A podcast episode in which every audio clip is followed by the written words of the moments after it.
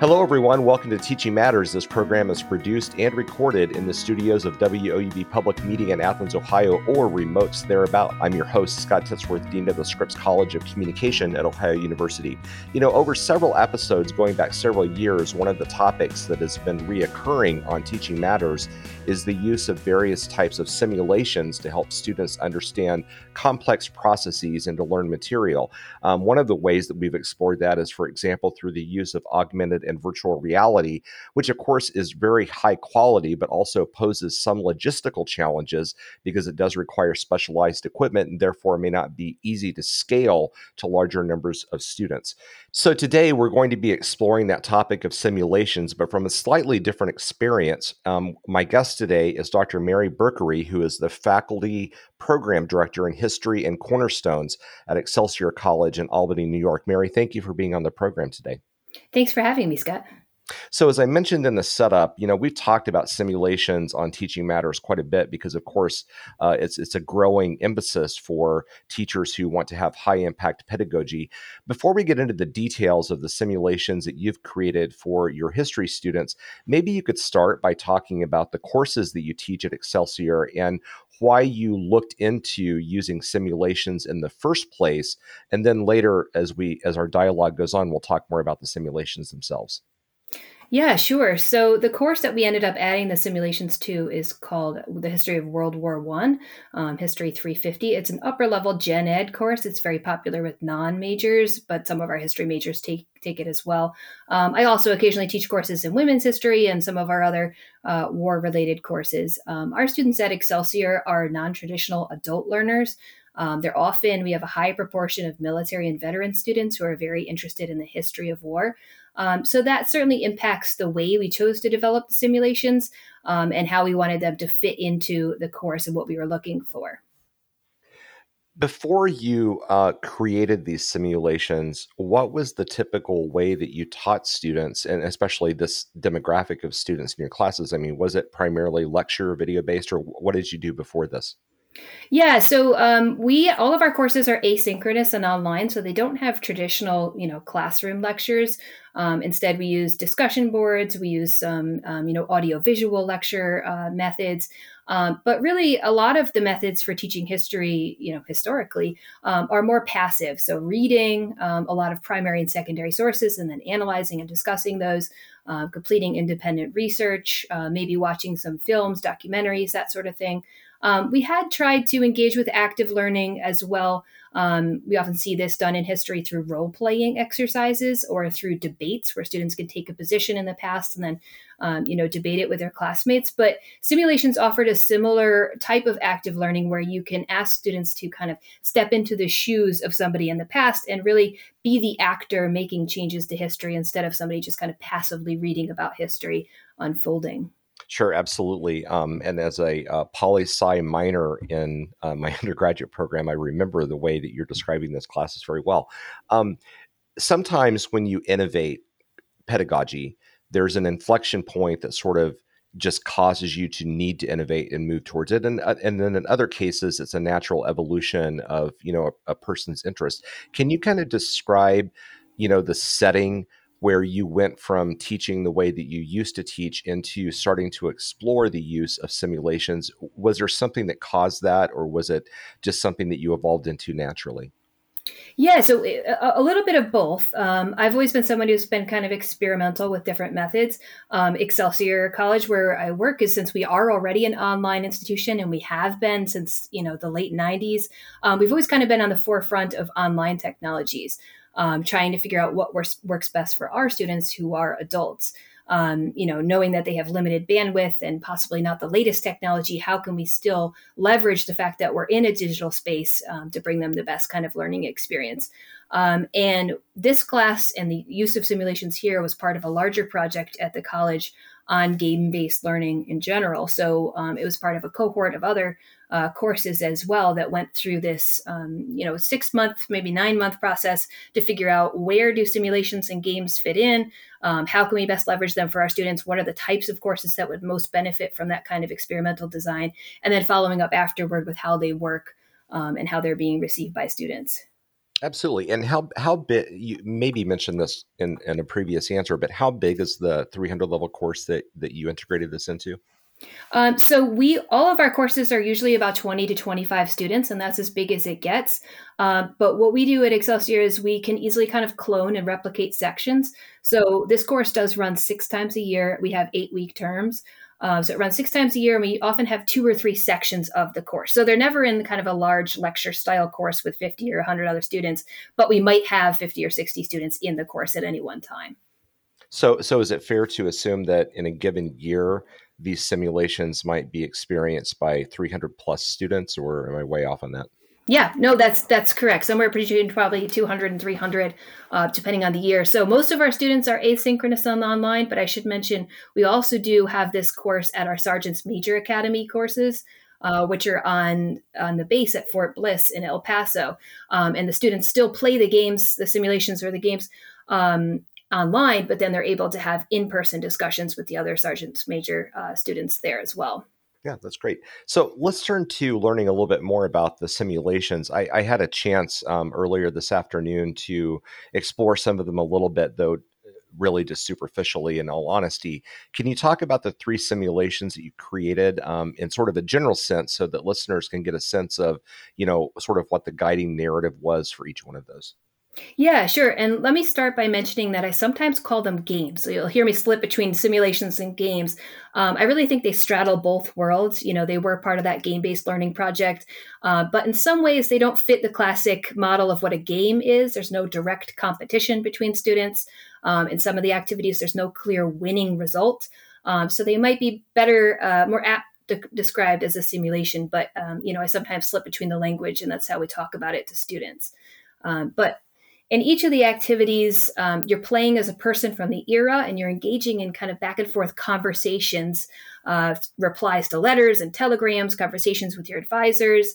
Um, the students start with a situation report that orients them to where in history you are, what's already happened, and where are you going from here. Um, and as they choose to respond to each of these conversations in different ways, um, they get different kind of branching responses that lead them off in different directions with different outcomes. So, um, to make it really simple, if you remember those choose your own adventure books from the 1990s, um, which might be dating myself a little bit, it's not dissimilar to that in terms of being able to choose alternative paths that lead you um, in a different direction. Um, so there's three games in the course. We put them at, at, key moments where we wanted students to do a little bit more active engagement, and we wanted to get at some critical uh, historical thinking skills um, that we wanted to pull out of each of these games. Um, in the first one, they're playing as the Kaiser of Germany, Kaiser Wilhelm, at that key moment uh, known as the July Crisis, right after the assassination of Archduke Franz Ferdinand, right before the war starts. So they're engaging in conversations, um, you know, with foreign leaders and their own advisors, and they're discovering as they go through it, there's multiple outcomes of this game, but there's no true winning solution. Uh, so in some cases, you might be able to prevent a massive two two front war uh, like we ended up having, but you might lose the support of your advisors if you don't do that, or you might live find yourself living in exile. Um, and what's really clever in this game is that you have the ability to give away too much information to the enemy at an inopportune time, uh, which was really a key um, idea by the subject matter expert who helped me create these games, named Dr. John Riley. Um, in, in helping out students understand that yes, you do have individual agency as a character making an impact on history, but so do other people. Um, and not everyone has the same motivations as you. And you can give them information that's going to benefit them and not you.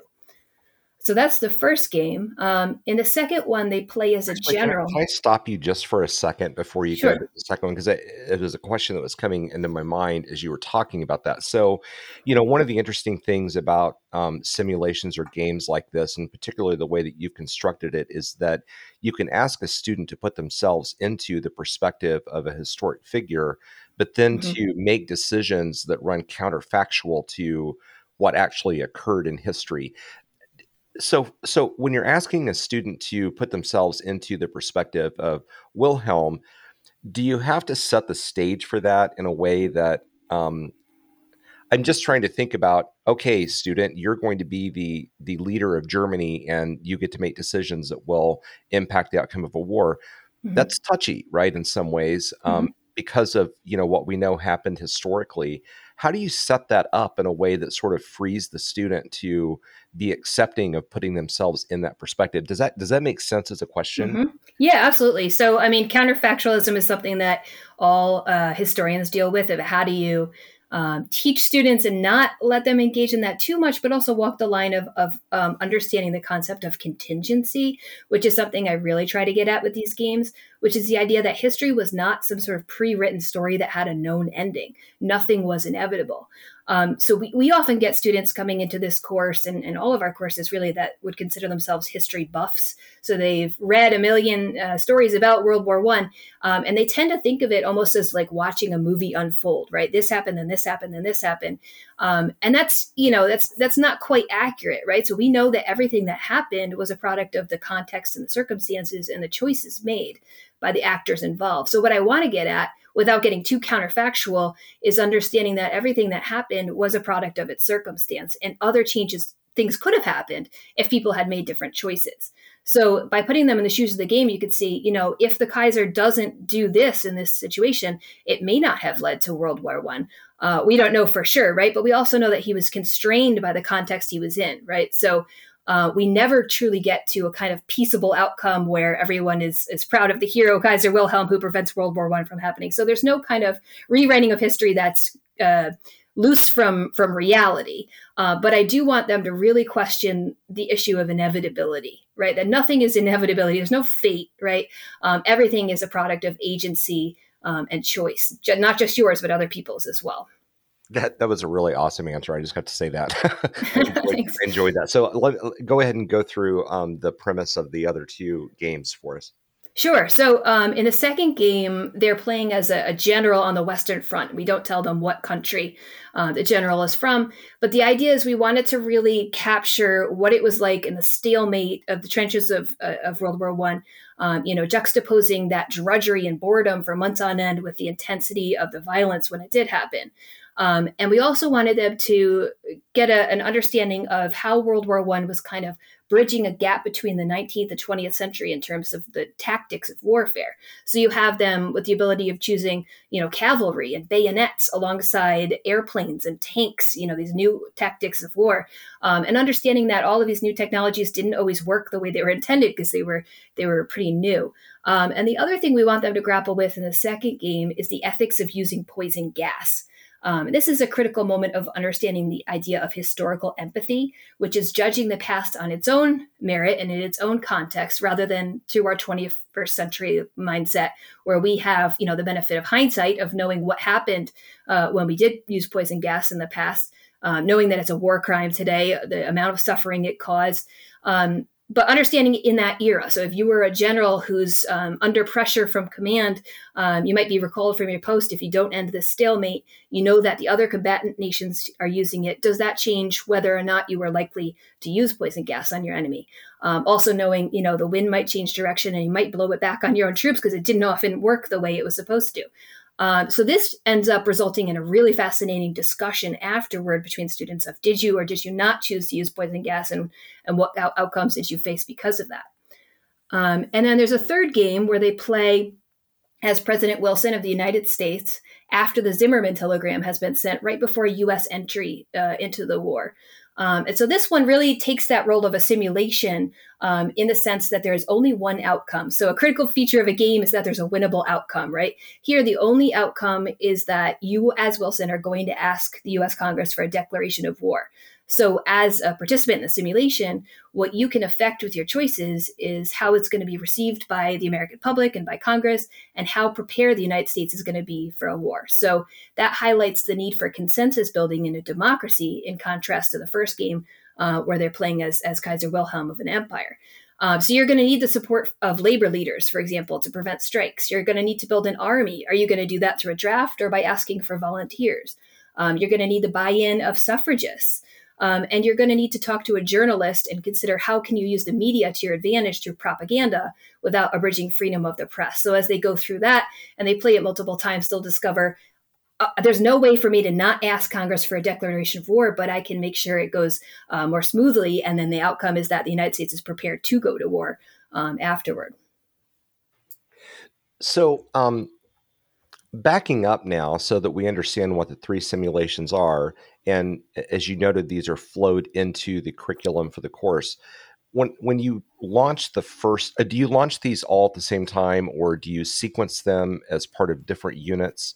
Um, so how does the how do these fit into a, a basic you know daily schedule or or weekly schedule for units in your course yeah, so they're launched one at a time. Um, they play them during the week when they get to that chronological point. So um, they're actually in weeks one, three, and five in an eight week course, if you can imagine how that might be structured. Mm-hmm. So they'll play the game, they go through that participation, and then they engage immediately afterward in a discussion with their peers where they're contextualizing the games with the readings, with the films, with the other resources in the course to kind of break down the larger context when you use something like a simulation or a game, and as you noted, there's multiple possible outcomes from an instructor standpoint where you know that you have certain learning objectives that have to be met, how do you account for the fact that um, the games have multiple branches and each student can conceivably get to a different place at the end of their simulation, but yet you still want there to be a commonality commonality of learning. How do you how do you reconcile those two things? Yeah, so um, it's probably atypical in our case the way we do it. We don't grade students on the outcome of the simulation because that's not actually where the learning occurs. Um, you know, two students could get totally different outcomes, or they could each play it multiple times to get multiple outcomes, um, and that's not really going to be the key skill we're trying to get at from the game. Um, so we we give them kind of a nominal score for participation, but the grading is actually happening during the discussion where they're unpacking what they learn, and that's critical to me because I want to make sure they're learning those historical thinking skills. So understanding contingency, historical empathy, engaging in that active learning, uh, pairing it with the readings, and so forth. Um, so they're not actually being scored on any particular outcome, and that makes it a little easier to, to break down a grade. What what types of assessment um, approaches do you use? Do you, is this more of an open-ended type of assessment, um, or does it also lend itself to closed response in, uh, questions and those sorts of things? In terms of how the students, um, right, yeah, correct, yeah. Yeah, so it's it's all assessed for on the students' end of their learning through the discussion boards when they're unpacking oh, okay. it, um, and also they they complete an independent research project um, throughout the course on a topic that came up in one of the games. So they have a chance to kind of do a deeper dive on poison gas or on Wilson as a wartime president or whatever the case might be, um, to kind of you know add in the the larger context and do some some research and, and writing skills there too. Mm-hmm, mm-hmm when a student engages in um, any of the particular uh, games or simulations, about how much time do you as an instructor assume that they are spending if they're doing an adequate job you know working working through the problem? Yeah so that's one of the the real advantages of excelsior being an online school is that we're really data rich. So we actually have data on how long they spend on the platform playing the game. Uh, we tell them they have to play once and we designed each of the games to be completed um, you know adequately in 10 or 20 minutes right? So but what you see is students spending 45 minutes or an hour or an hour and a half playing through multiple times. So they might play it two three four five times um, because they want to see the different kind of choices they could have got or different outcomes they could have gotten if they made different choices. Um, and that becomes kind of part of the fun of going through it is figuring out how many different outcomes can i get to if i play more peaceably or more aggressively um, you know depending on what it is um, and that's really an indication to me of how the games are working because our students are busy adult learners with a lot of competing demands on their time. You know, they're working full time, they have childcare responsibilities. So if they're choosing to sit still for an hour and a half and play a game, you know, it must be compelling. And, and I think probably a little more compelling than spending that same amount of time uh, just reading a textbook, for example. Yeah, totally. Um, when I mean, you, have had the opportunity, it sounds like, to uh, run this class with different types of students. I mean, there's a commonality among your students, as you mentioned, about being adult learners and asynchronous, but you also mentioned that you have a demographic demographic of students that are in the sergeant major program, and I assume you have mm-hmm. other types of working professionals.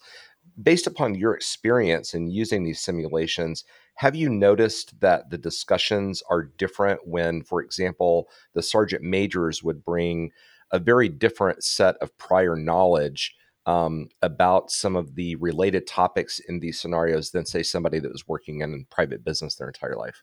Mm-hmm. Yes, to some extent. Yeah. The, our military and veteran students tend to love the second game where they're playing as a general. uh, because I think that's that's the territory that they're most familiar with, right? Is assessing different options for gathering intelligence and, and launching an attack. Uh, so they tend to get really interested in that. But I think any student really um, can get interested in the decision making process uh, of being a leader um, and, and, think through that. It tends to be an interesting uh, conversation regardless of the students involved. I would say probably almost half of the students who take the class each term are military or veteran students to some uh, extent. So that does really shape the discussion. Um, but you know, the civilian students certainly um, draw their own conclusions from it as well. Yeah, totally. So your course has specific learning outcomes, but uh, it, as an instructor, of course, you, you're also paying attention to, especially through discussions, things like critical thinking and creativity and that sort of thing. Mm-hmm. It, when I was you know, going through these uh, briefly before uh, getting ready for the podcast to start, it seems to me that students going through these games or simulations, they're dealing with a bunch of messy data, right? I mean, they're they're getting stuff in textual format, they're having to interpret it, draw their own inferences about the meanings, and then and then using those inferences to guide um, the the branches in the unfolding narrative. Have mm-hmm. you noticed, um, you know, how this type of learning approach? Um, does impact higher order thinking like critical thinking and creativity um, in addition to the the regular learning objectives of your course yeah, absolutely. I mean, critical thinking, that's always that key term that's so hard to define, but you know it when you see it, right? Um, you know, students making kind of nuanced uh, uh, arguments and, and, discussions. And um, one place where I think I really see that, and, and also the idea of historical empathy and contingency, which are related kind of critical thinking skills as it relates to history. Um, I see that come into play where they discuss the inevitability of World War One. So that's a question that we pose to them of, you know, was World War One inevitable after, you know, X point, um, you know, the point of no return, right? Um, and after they've played that first game, they tend to make really nuanced arguments about individual agency and the consequence of choices, rather than this whole sense of, you know, uh, Europe was a powder keg and it was destined to happen, right? Um, and I think that only comes with the critical thinking of being the actor there, making the choices, rather than just reading about this happened, then this happened, then this happened in kind of a linear fashion, the way you would uh, traditionally through primary and secondary source readings. Mm-hmm. Let's let's turn a little bit to some of the nuts and bolts. So, you know, because of the nature of Excelsior, you you probably have resources that maybe people at, at more of a brick and mortar face to face university wouldn't have. What what is the process that you went through um, both from you know developing the narrative with your content expert to working with a designer um, and and others to go from idea to script to actually launching this Mm-hmm. Yeah, so I am not a gaming expert at all or simulations expert. And so that was a fun process for me. It was the first time I'd ever been through it. Uh, we started, I started with a subject matter expert, uh, John Riley, who I mentioned, who's both a gaming expert and a historian. So he was absolutely critical, um, you know, f- for me, not, not being um, an expert in the kind of game based learning uh, field. Um, and we worked with a company called Muzzy Lane, um, who's they're experts in educational gaming, and immediately understood what we were going for in terms of the look and feel. You know, it can't be juvenile, it can't make light of war given our population. Um, you know, it can't be high bandwidth. Um, and so we worked with them for probably about six months uh, to figure out, you know, what do we want the story to be? Um, where does it go within this course? Um, and then, you know, we worked with their authoring tool. So we're able to actually edit the game ourselves. It's not all going through Muzzy Lane. Um, and then, you know, you're adding the conversations in, you're adding these branching um, routes that it, that it takes once students make the decisions um, you know, sort of storyboarding that way through their authoring tool to get to a point where it felt uh, like it was a good end product. Um, and you know, on the design end, we would send them images of you know, here's the historical figure, uh, figures, the pictures of them uh, that we want replicated in this game, um, or fictional characters, what they might want to look like um, and they would create all of that for for us. So it was a long and complicated process, but um, you know, in the end, it was actually quite easy to to edit the tool, much much simpler than I would have thought it would be uh, to create something like that. About how long did it take to create each of the each of the simulations? Uh, probably about a month or so for each one. Once we actually got down to the nuts and bolts of, uh, you know, what does the conversation look like? What are we pulling from, and and what does where does the story go, go from here? Mm-hmm.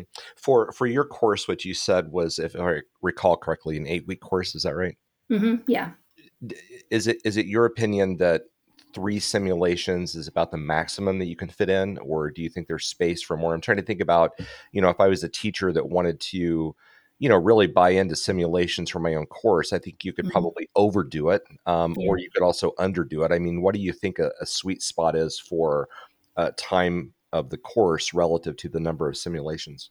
Yeah, three three is probably the max you would want to do. Um, and the way that we have it set at the front end of the course, I think works well too, so that they can build those critical thinking skills early on in the course, and then they can use the second half of the course to digest it somewhat. And they're doing that through that independent research project. So you know, we needed we knew we needed to get at outcomes of historical research and writing um, that weren't going to be uh, you know solved solely through games. So we needed to include other uh, kinds of activities and assignments, um, and we wanted them to build on the games somehow. So if we kind of clogged up the second half of the course with more games, there might not have been the space for for reflection and for research and writing as well. So, moving forward, um, are there things that you've become more excited about, whether that be topics for new simulations or other ways that you would want to integrate it from a pedagogy standpoint into your course? Yeah, I mean, I would love to add more simulations or games to other courses. Uh, we have a course on the American Revolution that I think, um, you know, doing a simulation related to the Constitutional Convention would be really fascinating. Um, we have courses in kind of social and cultural history, things like African American history or women's history, where you could put them kind kind of in a in the shoes of a, a, person in an era, right? To see how their choices are constrained by their circumstances, right? And and what choices and actions they can make to affect history from there. Um, I think that would be really fascinating as well to get it away from kind of a, a war um, perspective. You know, simulations don't have to go hand in hand with war. Um, I, I, you know, anywhere you can add in this kind of active learning, regardless of whether it's done through a simulation or a more traditional means of role playing, um, I think is is critical to helping students learn history. As you've used these simulations and this approach to pedagogy, are there any lessons that you've learned where, in retrospect, you would have done something different, or um, the way that you approached it with your students, or anything like that? I don't think so. You know, we we so we these games have been in there since 2016, and we have not changed them since then. Um, we have changed the course pretty drastically. We've changed the readings and changed the uh, you know the directions for assignments and discussion prompts and so forth. Um, but as we do that every time, you know, I come back to these games and I think, should I update or change the games? And and um, every time I come to it, I think, no, they're working just fine for to get at the the skills and the ideas that we want to get at. So um, no, I, I think it went about as well as it could have, and it's working for students fairly well. Are these simulations available for people outside of Excelsior to be able to look at and experience? Yeah, um, they're not on our website, but I do have demo links that I could share with you, and you could put on the on the podcast description if that's something you'd like. Yeah, absolutely. So I've got the I've got the links to each of the simulations, and so mm-hmm. for listeners, if you look in the text that accompanies the podcast, um, well, you'll be able to follow through and, and take a look at these. I think they're really great examples of what a simulation can look like. And you know, one of the beauties of them, as I said in the opening, is that it doesn't really take any specialized equipment. I mean, any browser is going to get you onto this. Um, is it mm-hmm. mobile friendly as well, Mary? It is, yeah, and that was really important to me. A lot of our students are rural or on military bases; they don't have really high quality internet, so it's the ease of use is is uh, very good. Yeah, absolutely. So I think listeners that want to take a look at what a very scalable simulation could look like and and and feel like if you were using with your students. I think these are great examples of that. Well, Mary, I, I really appreciate you coming on to the program and talking about these. And um, again, I, I, really applaud the work that went into this. It it looks like um, this is the type of learning experience that students would find enjoyable because it's not a predetermined outcome, which I think you know we all recognize as being not quite as fun mm-hmm. but i think that it really tackles complex thinking you know to be able to work your way through it and so i, I really applaud the work that was put into these. No thank you i appreciate it. So my guest today was dr mary berkery. She is the faculty program director in history and cornerstones at excelsior college in albany new york. Uh, thank you for being on the podcast mary. Thank you scott Absolutely. And thank you for listening to Teaching Matters. This program is produced by WOUB Public Media. You can always listen at woub.org slash listen. We're also available on all of the popular podcasting apps like Google Play, iTunes, and of course, NPR One. You can contact staff of the podcast with ideas, questions, or comments through our Facebook page. Simply search for Teaching Matters Podcast in Facebook and reach out to us if you have ideas or comments. Our audio engineer and associate producer is Adam Rich. I'm Scott Titsworth, your host. Have a great day.